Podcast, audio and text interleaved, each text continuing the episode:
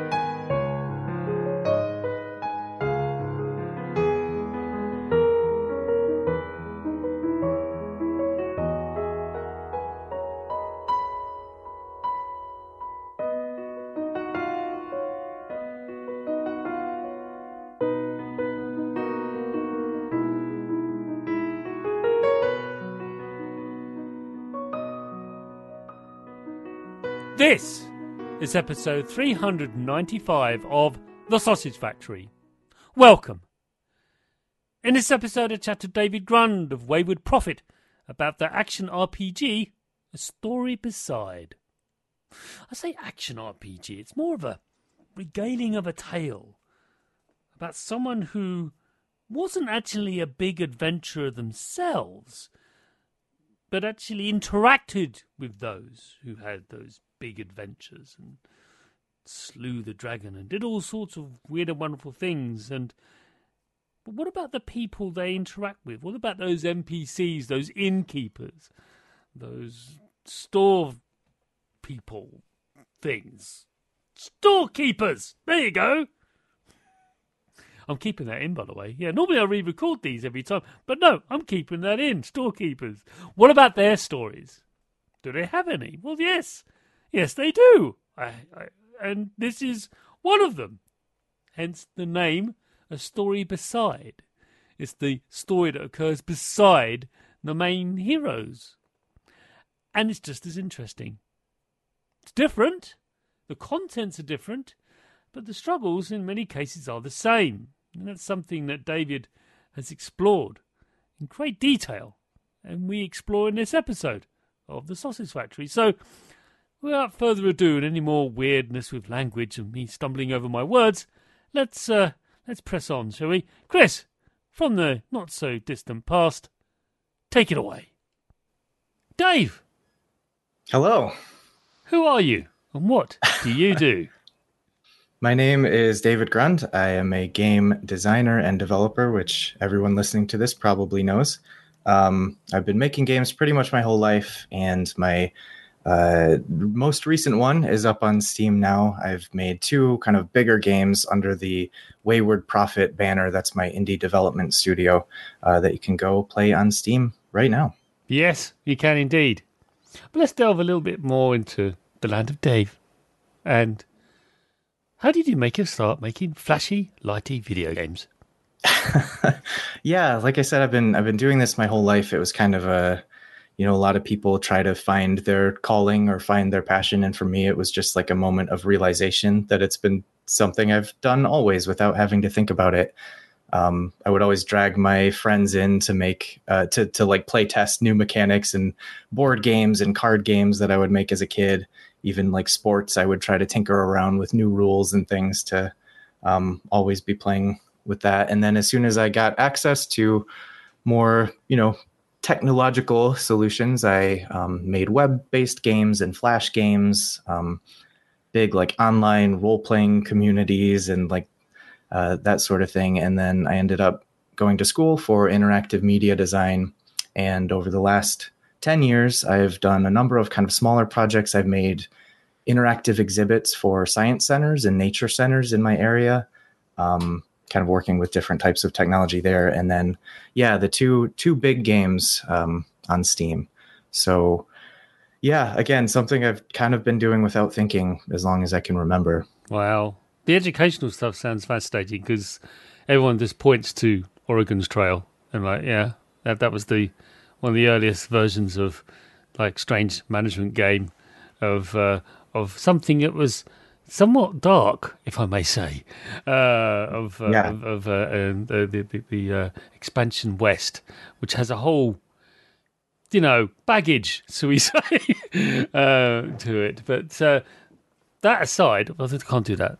That's wrong. But as well as that, that there's that first sort of sense of like it all runs from there. I mean, in the UK we had Witch's Garden, which is a similar kind of thing, but you know, basically using computers as an interactive tool to encourage learning and development. Learn by doing, uh, and also not necessarily. It's a big thing I have is like, oh, everyone learns from their mistakes. Yes, they do, but they also learn from their successes.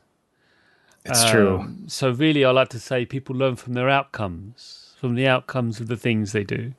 I like that. Yeah. Yeah, that was a big part of, of what I did was just um try to make I mean, and that's what's great about games is like it's a safe place to be able to experiment and to be able to to Mm. fail and try and um, explore things that you might not be comfortable exploring in, in the real world.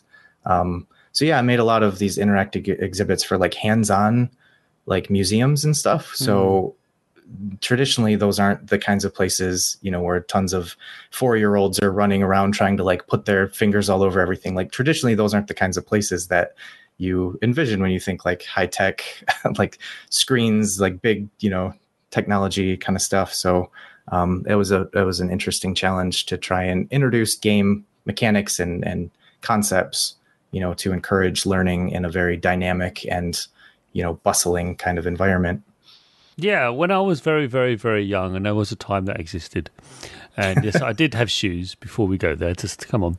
Um, there's the there's the British Science Museum, uh, which did have that kind of interactive elements it, but it was wasn't digital. It was all analog, and it was just teaching concepts of physics, typically uh, mechanical physics or fluid mechanics and that kind of stuff.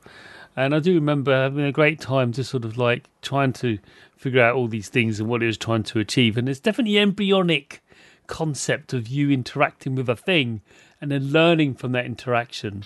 Uh, and uh, uh, it's, it's yeah, you definitely it's a really important part of video game because when we're it's it's it's a really hot topic at the moment the learning of players um, and you know where it's gone and how it's evolved or many would argue devolved. Um, right. uh, and uh, people going hang on could we not i do have more than double digits iq just saying. Could we could we just and it's something that comes up a lot on this show they talk about treating the player with respect. It happens a lot and a lot of the games we have on this show generally are of that ilk. They generally think of they assume a lot on the player and that's fine. That's yeah fine. absolutely. Those are typically as a player those are my favorite kinds of games because it allows space for you to kind of like reach in there like dig into the cracks and yeah gives you space to kind of breathe and figure stuff out decide stuff out um, all on your own. And the tools you've been using over the years, it sounds like you haven't delved into the realm of, you know, raw coding down to the wire and or the or to the metal as they call it. Um, but you've certainly used various sort of high level tools. Is that something that's you've maintained through your career? Have you sort of dabbled into low level stuff of C and stuff? But uh, from what you're saying, that's not the case. And here yeah i've got a, bit- a bit of a programming background but i've got a bit of a background in almost every piece like every part of of game development and that was important to me to to um, you know as, as you follow the industry and you follow the trends of technology things are just constantly changing so what i found to be more important than you know one particular skill being really good at one particular thing is being able to be flexible and being able to like pick up new languages or new tools or new softwares like um, on the fly as much as possible yeah, it's just wonderful that it exists. Um, and uh, yeah, it's definitely the entry is dropping more and more. In fact, there's another podcast I'm regularly listening to listen to called The Back Page, um, which has two British journalists talking about as they used to work in video and um, magazines. That one of it still exists, which is The Edge, but that's going to probably list this forever. And um, they um, talk about uh, how um, over the years barriers have been dropped. One of them, the tools that people are using, they're using dreams. People are using dreams on the PlayStation Yeah. 4 and 5 to create prototypes of concepts, and then they eventually evolve into something else. But it's a wonderful idea because it's designed for you to do that. Yeah. and there's no like real like hard coding. It's- There's no you, there's no keyboard. It's just you and a, a pair of motion controllers just painting the, the world and hitting things and making it interact with each other and creating the Boolean logic that programmers are used to without actually forcing you to do those if and or else statements. Yeah, Because, it's it's know. something that it took me a little bit of time to to realize. You know, games when I was a kid were this kind of magical, distant thing, and I had no ideas of the like tools that and or the people behind them, like the skills that you would need to actually make something that I was playing on my you know NES or whatever. So. Um, it was something that I kind of slowly realized over time was uh, the logic behind it. Like any way you can kind of learn that programmer's logic, like Mm. whatever tool you're using to Yep. learn that logic, that's Yep. far more important than the specifics of the, you know, like the smartest programmers I've ever known will just go to Google and look up the exact syntax for something because you know even they can't remember exactly how to type Yeah. something out. So that, that semicolon can destroy weeks of work. yeah, What's that doing Yeah. there? Oh yeah, yeah. I was just putting a marker there for later. No, don't do that, please. never a good idea. it happens to the best of us. But how many times you go? I'm not going to fix that now. I'll just put a remark in. I'll come back. You don't. Yep. You don't. You don't. include particular words in my comments so that I can search for them later. Yeah. And then when it's time to search for them, I'm like, what can't- was I thinking? was I- Don't do that. Don't do that. Yeah. Anyway, if you find a problem, fix it then. Don't procrastinate. So, next question. Um, and I think you answered it in the virtual green room before we started recording. But uh, what are your biggest influences as a creator, Dave?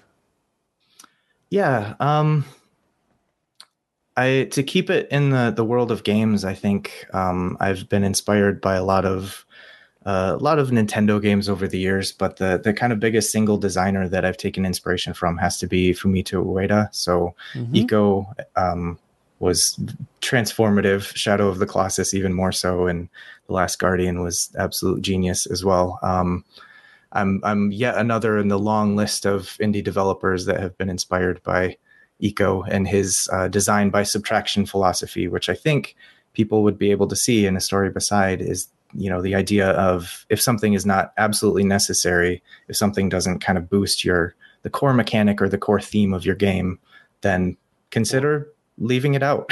like Yeah, why is consider it there? Why is it there? right. Less is more, which is a phrase no one really understands. Yeah. Similar to less haste, more speed. What? Yeah. What? Yeah. It's. I it's mean, in, until you actually in amongst it and understand what really that means, that doesn't Right. really make a lot of sense.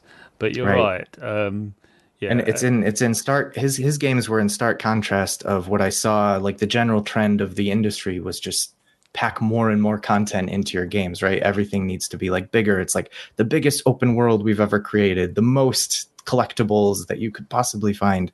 And then you know on the other side is like shadow of the colossus where there's just nothing in that entire world except for the one thing you're supposed to be doing. So yeah i took i've taken a lot of inspiration from that and have really tried even though i create very different types of games from that i've really tried to kind of keep that philosophy in mind and not uh, bloat my games with things that don't need to be there. It's definitely evident in a story beside. Because there's something you're trying to tell us here, but I'm not going to say any more. It's my own interpretation, Dave. You may disagree, and there's been situations, like a very recent episode, where I gave an interpretation of what I thought the game was to me, and the developer went, "Huh, I didn't see it that way." But I do see why you see it that way. It's lovely. And they go, yeah, yeah Actually, it's probably more informative to talk of it like that, like that.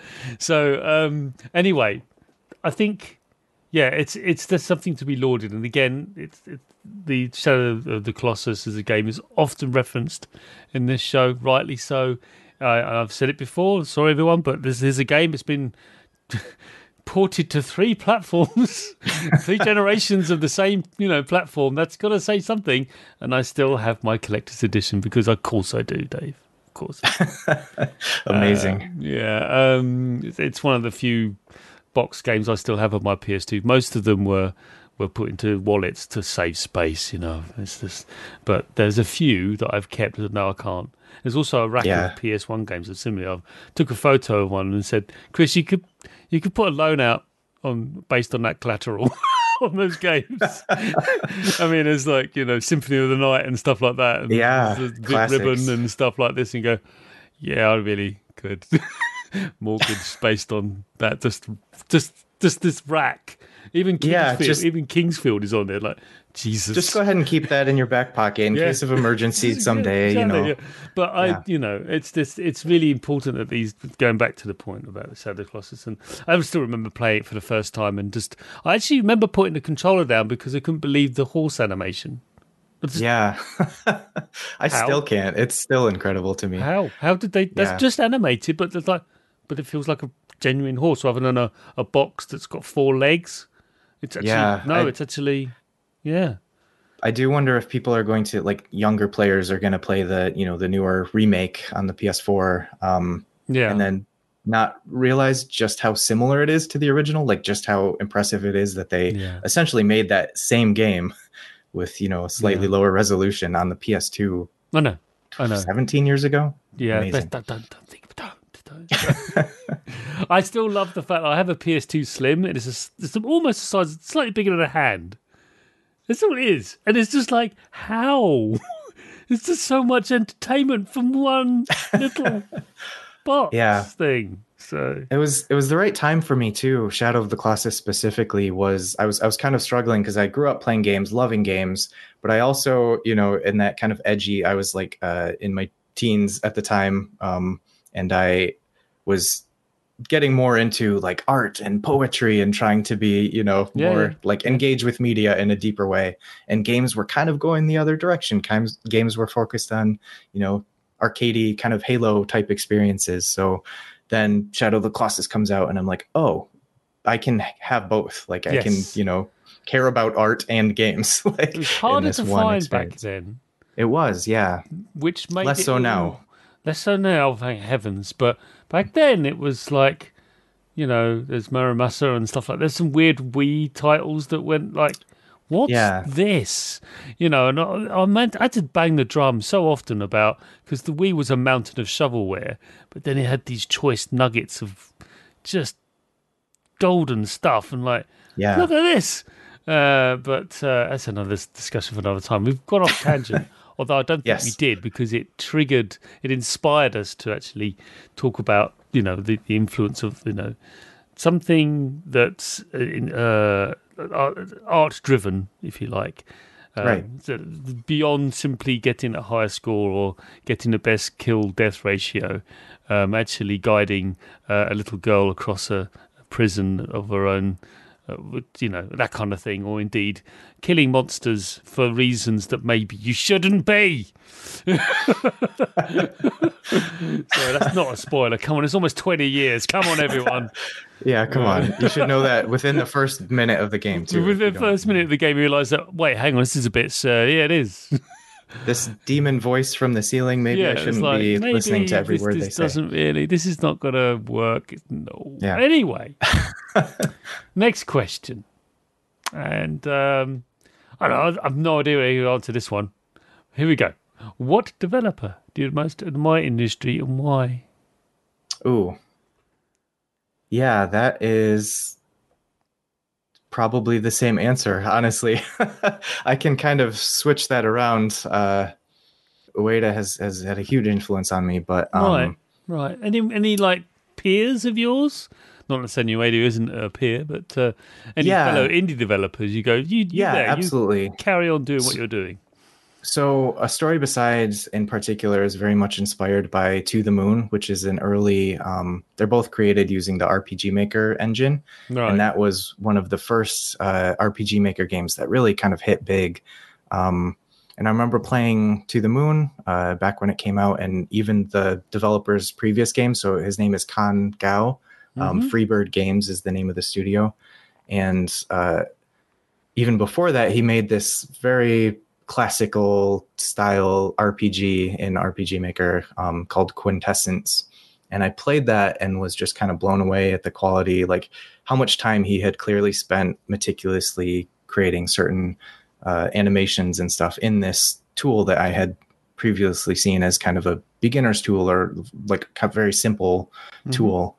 Um, so yeah, definitely uh, To the Moon was a big influence. I, I still admire the um, way he kind of carries himself also in this in this world of like every developer constantly talking on social media and on Twitter and stuff. Like he's he's quiet. He kind of pops back in when he feels like he needs to. And yeah. I just have always been kind of charmed at his uh yeah, his his um style of games that he's made. Um, Finding Paradise is the sequel to To the Moon, and then The Impostor Factory is the like third one in that series that is just now um, just recently come out. So hmm. yeah, I've I've taken a lot of inspiration from him and and would um, kind of liken a story beside to to his games for anyone that is a fan. There's one thing I wanted to point out, and I want to go back to. We sort of spoke about at the beginning of the show is the the sense that tools like you know RPG Maker and Game Maker and things like this are seen deemed to be like, oh, we're just like starter things. They're not real tools. They're not real engines like Unreal Five and and and Unity. They're not real. They're just like something you can cobble together a little bit. And then, I mean, even I do guilty myself and talk about Dreams, saying, "Oh yeah, it's uses prototyping is not actually making full fledged games." That's not true. That is not true. Um, uh, you can make full fledged games with all these things, these tools, and higher level tools that I've just described. Just because they don't have a compiler doesn't make them any less, right? However, yeah. there is this built in snobbery, maybe, but there's also a sense of I want to do more, I want to have more control and more of, of what I'm doing, and I'm not getting it from this tool. So they go off and learn things and having to learn programming languages and all sorts of things to actually get the most out of these other tools that they deem to be, well, that's what everyone uses.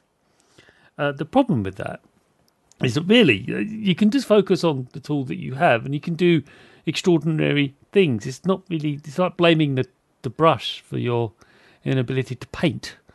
Um, exactly. And you can, when you described, you know, extraordinary games made from, uh, I think I always cite for Game Maker, I always cite uh, um, oh, lost it now. But they've got a very famous sort of arcade game, um, Hotline Miami. Right, right. Which that was done, made from that very simple tool. Yeah, it's one of the most celebrated indie games in recent memory. Um, so again, it's it's yes, there are going to be times when you want to actually do that, but you have to really ask the question: Do you really need to, or can you do the thing with the you want to do with the tool available to you you've actually become very familiar with? Thank you very much. And if you just just think broader and rather than seeing it as a limitation but actually see it as a uh, an opportunity to see well how far can i push this thing? Because i suspect what happened with the, the, I know what happened with certainly with uh, a story beside and, uh, and other titles is that layers everyone it's about developing multi tiered layers. People don't want to make those. They want to experience them, but they don't want to make them because it's hard. And I can that, certainly vouch for that. yes, and there's you know there's a reason why you know choose your own adventure games and stuff like that. Well, the books were very very hard to write, yet they made loads of them, especially Fighting Fantasy, personal favourite of mine but um, which I only know and understand in the US that was sort of adopted now rather than at the time the people go, oh wait, you can roll a dice. Totally, that's awesome. yeah. Great, isn't it? We're just now coming around. I know it's quite amusing, but uh, anyway. So great answers, and let's move on to the last question of the first half. And here it is: What are you playing right now? I knew this question was coming, and honestly, Chris, it's it's embarrassing how few games I've been playing lately. I, um, especially as the weather gets nicer, I just like feel I'm feeling the need to move away from my computer and away from a screen whenever mm. I can.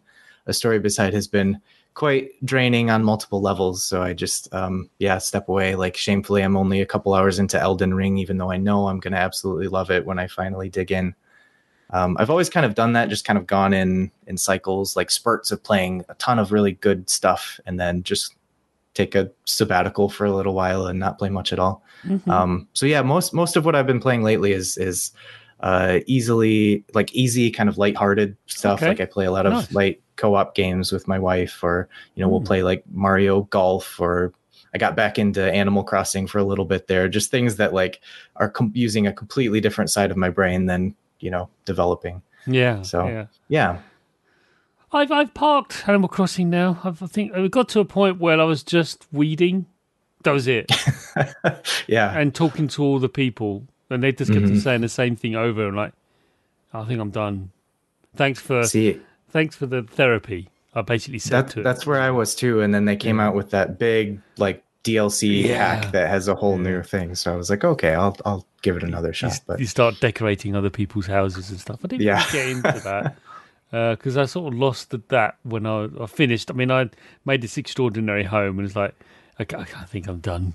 And I think yeah. for me, it's the beginning with the end when I saw the bunny rabbit during Easter. I went, "You're evil, you know it, don't you?" Just you yeah, bouncing up and down. You're just there's nothing particularly charming about you, and nope. uh, and uh, yeah, uh, so I decided to call it quits. I think having the the Steam Deck as well helped with that because, like, you know, having been able to have play all these extraordinary indie games, including Beside, um, uh, has been quite liberating. So yes, I can go outside while still playing the screen. It's great. Best of both worlds. Best of both worlds. But uh, yeah, good stuff. All right. Okay. Well, that's uh, that's the end of the first half. Well done. Thank let's, you. That's all right. Let's move on to the second half where we explore a story beside.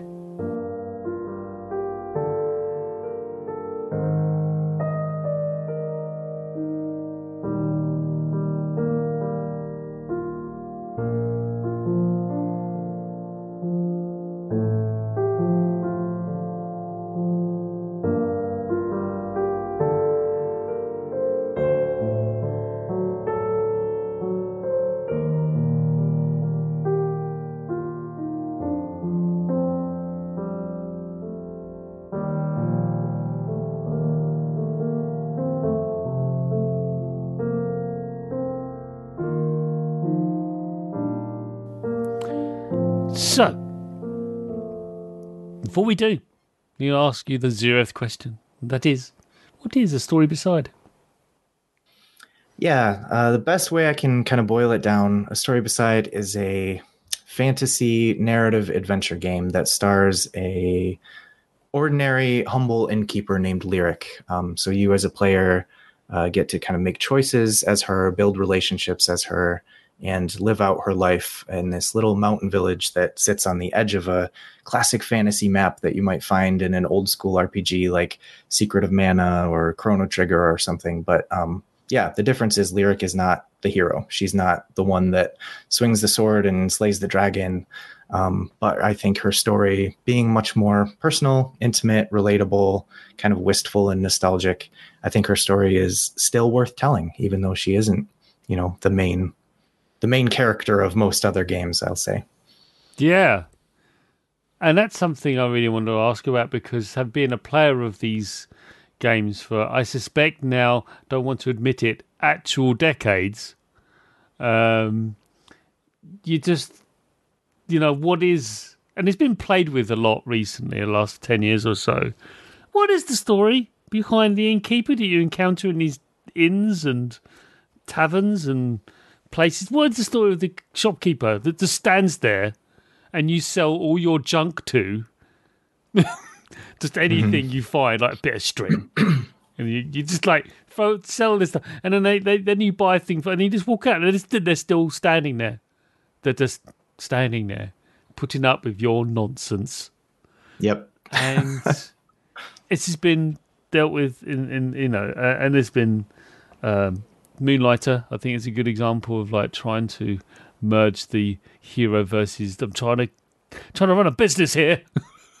Can we stop? trying to Absolutely, you know, yeah. it's uh, uh, and this extraordinary game which I do have on the Switch. Um, so Yeah, I I think typically RPGs tend to downplay certain tragedies and, and traumas just to kind of keep their own stories moving, right? Like just Yeah. to get to that end boss, you have to basically gloss over the fact that this village was burnt to the ground Yeah. or you know this character's parents were were brutally murdered or Yeah. like all these horrible tragic backstories that never really get explored. no. Um Well, it all depends on the, the RPG. Let's be fair. Some do, but Yeah, the vast course. majority of them do go, "Oh yeah, this happened." Eh, you know, the, the consequences. So, I think I know the answer to this first question, but its core, I believe, my experience of the story beside, is this: it focuses on the mundane. It focuses on the things that are not, as you say, you're not getting a great sword of Zelgablob that's written with runes and you hold it aloft and there's a tune, maybe. We all know the tune. It's got three notes. and, you know, uh, it's dangerous to go alone and all that kind of stuff and that stuff. No, no, it's on the mundane. And I have to ask, and I think I know the answer, but I want to delve into it. Why? because this could have gone like, you know, paint dry. It doesn't. But, you know, you could have ended up going, well, on, on Wednesday, uh, did the laundry, and one of the one of one of the shirts couldn't get rid of the stain. It was most distressing. Thursday, and, it could have gone that way, but you don't. But you do focus on the mundane, yet you make it interesting. Tell us how this come about and why? Why have you gone this route?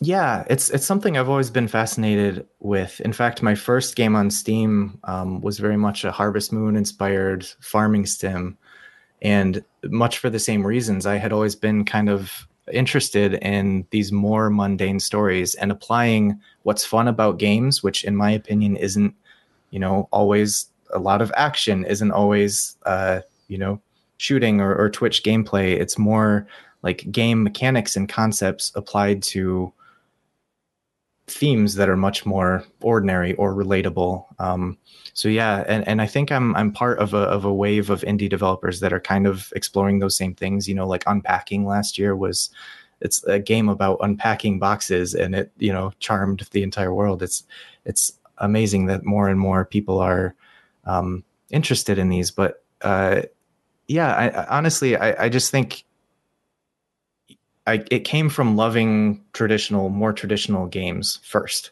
I grew up loving games and kind of feeling like I was running out of new experiences, even though, you know, of course I wasn't. There's a million games out there.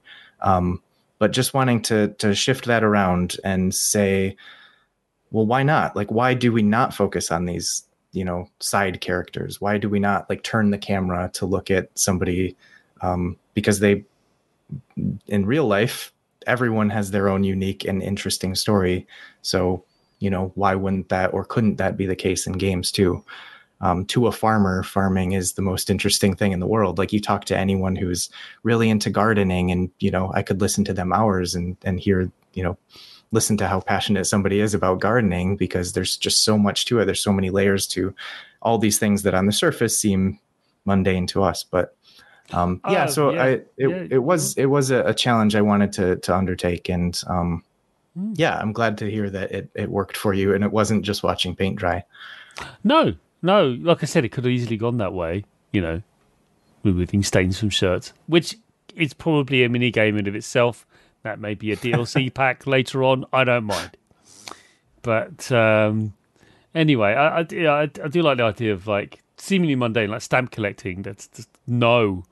And yet, when you encounter someone who's enthused by this topic, you actually become interested. Not to do said stamp collecting, Yeah, but to, but just to and and that's the Yeah. thing about that's what's great about games is you're really just dipping your toes into this life of this other person. You're not Yeah, being an innkeeper for 50 years. You're No, just playing a, a game for a few hours about an innkeeper. yeah, so yeah.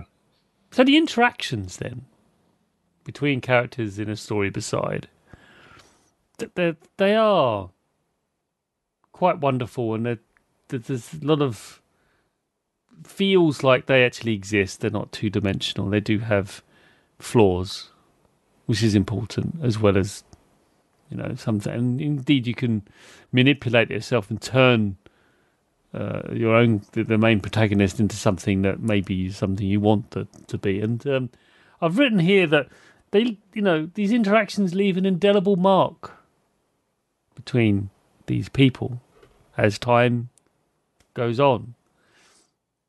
How have you found developing these basically these these branching narratives as the as whatever the the player even from very very young age they say and do something that turns out to be quite uh, quite profound later on in life 20 30 years after it occurred not realizing that that single decision she made then set a course for her the rest of her life um, how have you found creating that making sure that it doesn't implode or explode into something you couldn't really manage yeah, it, it was quite challenging. And at first, I had the full um, conspiracy theory scene of like the the corkboard with all the different you know yeah. notes on it and like the strings going from this choice to this consequence to this character. How is yeah, this every? Yeah. How is this going to play out like five chapters later? Um, but what I really challenged myself to do was more follow, like start with the characters. Characters are are paramount, and if they are real people then just follow their natural choices where those would lead. Um, so I developed chapter one, very purposefully developed chapter one, and then chapter two, and then chapter three, and then chapter four. I, I didn't really plan much more besides the overall like structure of the story. Um, purposefully because it allowed me to explore, you know, the possibilities of of what might happen if somebody were to make this choice. Um, there's this really uh, there's this talk by my favorite fantasy author robin hobb um, from uh, many years ago now but she was uh, at a convention with george r r. Martin um, and gave this talk uh, to authors who are often asked why they killed a certain character like why like how could you kill off this beloved character right? And her answer has always stuck with me. She said i didn't. She had a level of separation between her as the storyteller and the character themselves that in her mind this character had made a choice where the natural consequence of that choice would be them dying or you know the natural consequence of these other kind of parts of the world shifting around would she had these like this moment of realization that's like oh that's where that would naturally lead right so um, trying to to separate myself from lyric and separate myself from the other characters in the game and just what would she do and what would happen as a result of that instead of you know looking at it more broadly and mm. saying like laying it all out ahead of time. So it certainly was challenging and i certainly understand why not every developer could or, or would want to do that. Like you know i'm very lucky as a as a solo dev. I don't really have any um constraints besides the ones i put on myself right? So uh it's probably not the smartest choice when it comes to properly scoping a game or, or anything like that. But I think what it ended up uh, leading to was a, a, cast of characters that is much more relatable and and um, emotional moments that hit a lot harder because you can connect with these people. Um, so yeah, it was a very natural and, and, fluid kind of progression of the storytelling rather than uh, trying to work out every little structural detail ahead of time. So emergent storytelling, really. Sure. Yeah, I guess yeah. you could call it that. Yeah. Yeah, and um, it's akin to because I run a lot of tabletop RPGs, and there's a common phrase amongst GMs, stroke DMs, and uh, basically it says, "Why?" You know, a player would say, "Why are you trying to kill me?" And you go, well, "I'm not trying to kill you. The troll is. I'm yeah. just controlling the troll. You're the one that angered it. You're the one that attacked it. I'm not doing anything." I'm just rolling dice. I'm just using the tactics that it would employ because it's a troll. Yeah, and, and what that inevitably leads to, you know, in, in tabletop games is moments that are completely unexpected and moments yeah. that are better for it, right? You can't I, I often find, you know, like watching a, a movie or something like if you know exactly what's going to happen like at, by the end of the movie like you could still enjoy it just on a you know it's it's a satisfying conclusion it follows the same narrative arc that the classic hero's journey does mm. um, but those kinds of experiences don't tend to stick with me as much as the ones that can really surprise me and with their yeah, twists yeah. and turns and yeah. yeah. tabletop games definitely fit in that category as well i want to talk about the world now of uh, a story beside without spoiling it because unlike our sister show Cane and Rinse we don't do spoilers here. We don't do a lot of content here. We're talking about more sort of abstract concept of design. However I'm going to touch around this. I'm going to skirt around this very carefully but I want to talk about the village of Pyreside which is a great name. Reminds me of Firewatch. It's got a lot of warm fuzzy feelings when I hear the name Firewatch but um, Pyreside is a lovely, beautiful view. It genuinely is. And um, uh, I haven't really sort of said this in, any way, and I apologise for that, listener. But the story beside is a beautiful game. Uh, the, the, lighting and the the shimmering and the imagery and the the, the, the dippling effect of, of the graphics is most impressive. Really is, and I can't congratulate you enough on on that. But um, I just felt very early on that the relationship between Pyreside and the rest of the world felt like two NPCs interacting with one another. Things would occur in the greater world that Pyreside would be affected by. Initially, without any control to itself, he says delicately. And I find this fascinating that you seem to have created this relationship between these two parts of the the environment that the story beside is set in. And I just want to ask, how did this come about?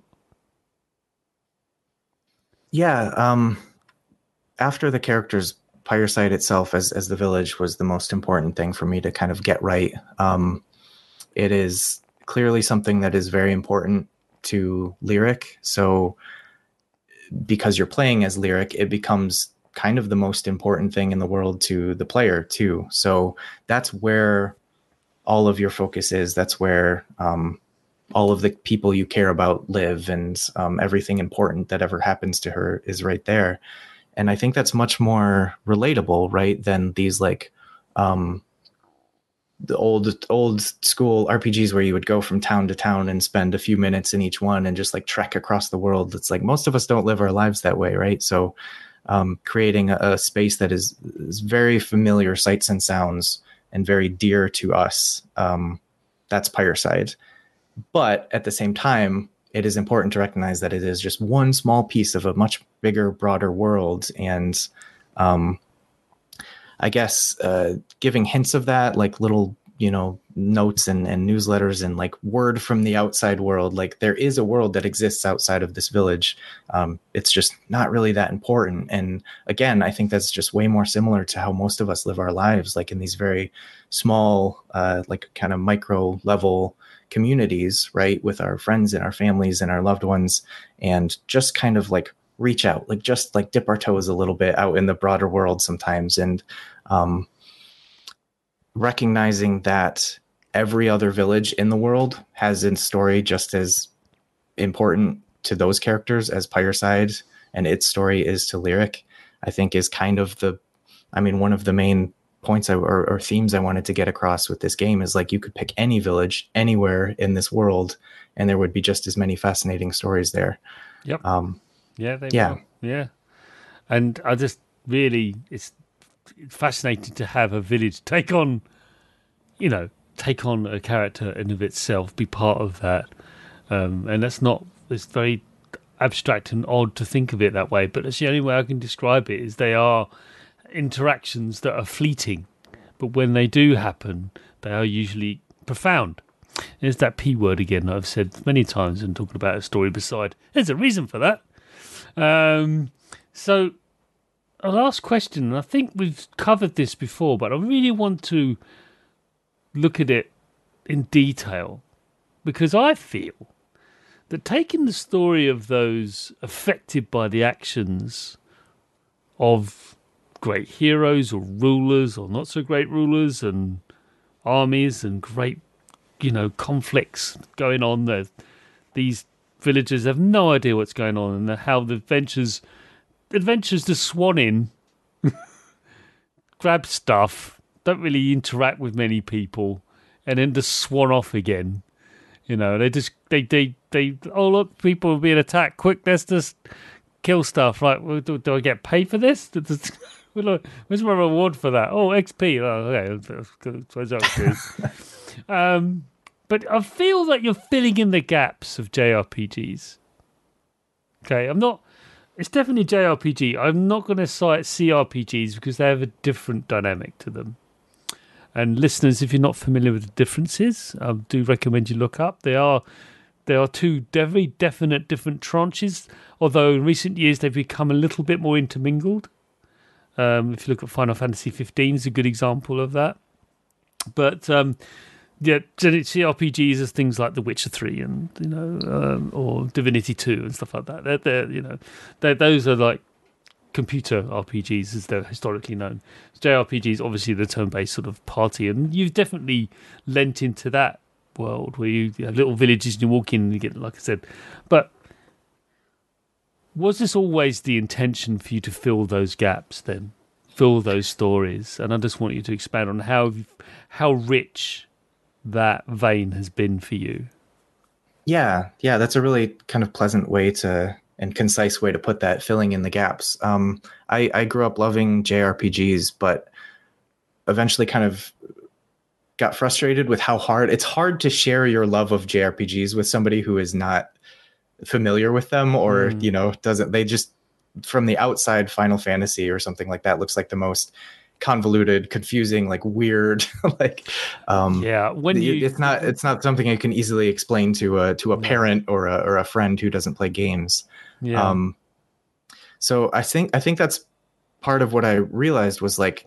trying to get friends or, or other people to to care about this thing that was like so integral to to my life. And so you know it's like I was going to school for for game design. Like this is guys like this is so important. This is such good cool worthwhile like these are worthwhile stories being told but I was realizing just how much we take for granted as people who grew up with games, who are, you know, who understand the full lexicon of it, who understand like all the tropes and and have these shorthands to talk with each other about, um, you know, why we love them, uh, and and how just like rock solid it is from the other side, like how just impenetrable this genre is from the outside.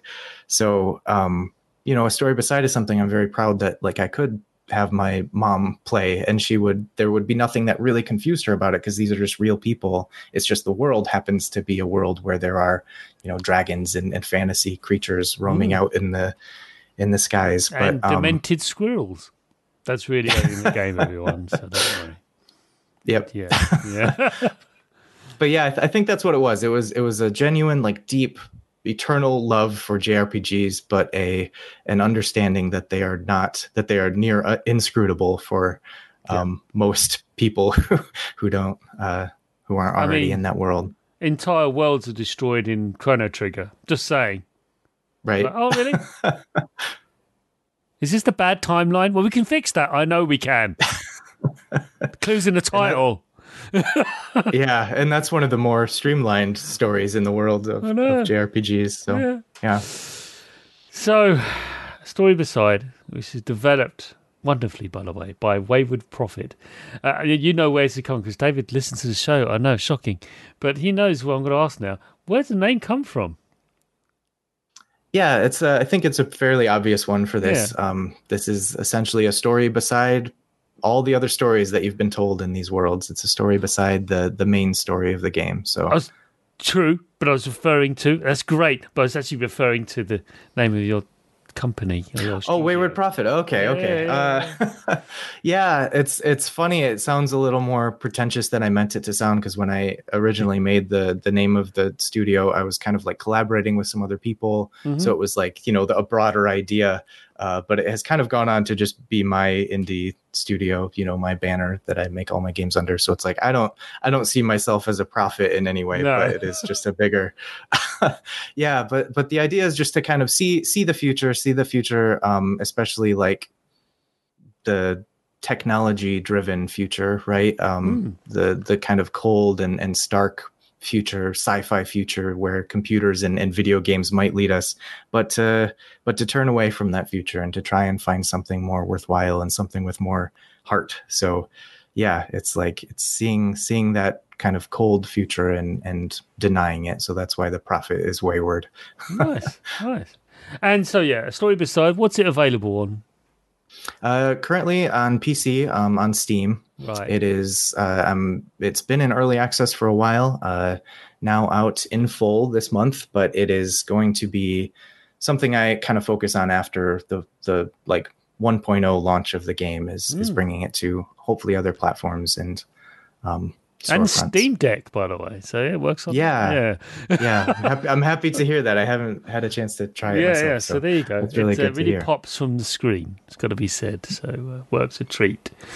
But uh, yeah, Dave, it's been wonderful having you on the show. It really has. Thank you so much. Yeah, I really appreciate it. It's been really illuminating and uh, well done with uh, Story Beside. It's a an innovative way of looking at the realm of uh, RPGs, which have been this way for 40 years now. So it's good to know that really what is going on with the Innkeeper other than, with how comes they know so much stuff? Why does everyone keep on telling them these rumours? Oh, that's why. um, but uh, yeah yeah I, I will say too just as, as a final note i mean Yeah, this game has has been it's been a struggle to develop in, in many ways it's taken a lot longer than i uh, initially kind of envisioned um, you know I, I had some health struggles along the way i had some you know we had a global pandemic Yeah, that we did, still yeah. not quite no, not still quite not over with. But yeah, right um so to to kind of uh make something that had this much creative energy and this much um just emotion behind it like it, there's so much of myself in this world in these characters uh was it, it was a huge outlet for me over some of the most difficult times in my life so um Mm. yeah I, i'm quite proud to to have it out there and and it definitely has a um i don't know it feels it feels more personal than anything else i've ever made before so yeah. um, I'm really, yeah, really happy to hear that that you enjoyed it, and hope Oh, yeah. more people will get the chance to soon. extraordinary experience. So yeah, warm welcome to come back to chat about whatever next you're you're cooking up as uh, uh, a story beside it becomes out and finished, and you'll probably be working on something next. But uh, we'll be here. We've been here nine years now. I'm sure we'll be here for a little bit longer. Yeah, here's to another nine. Yeah. In the meantime, thank you very much. Thank you. You have been listening to the Sausage Factory podcast, part of the Cane and Rinse Collective. Support us for just two US dollars per month at patreon.com forward slash Cane and Rinse for early, extended, and exclusive podcasts. Find us on Twitter, Facebook, Instagram, Twitch, YouTube, and at our website, caneandrinse.com.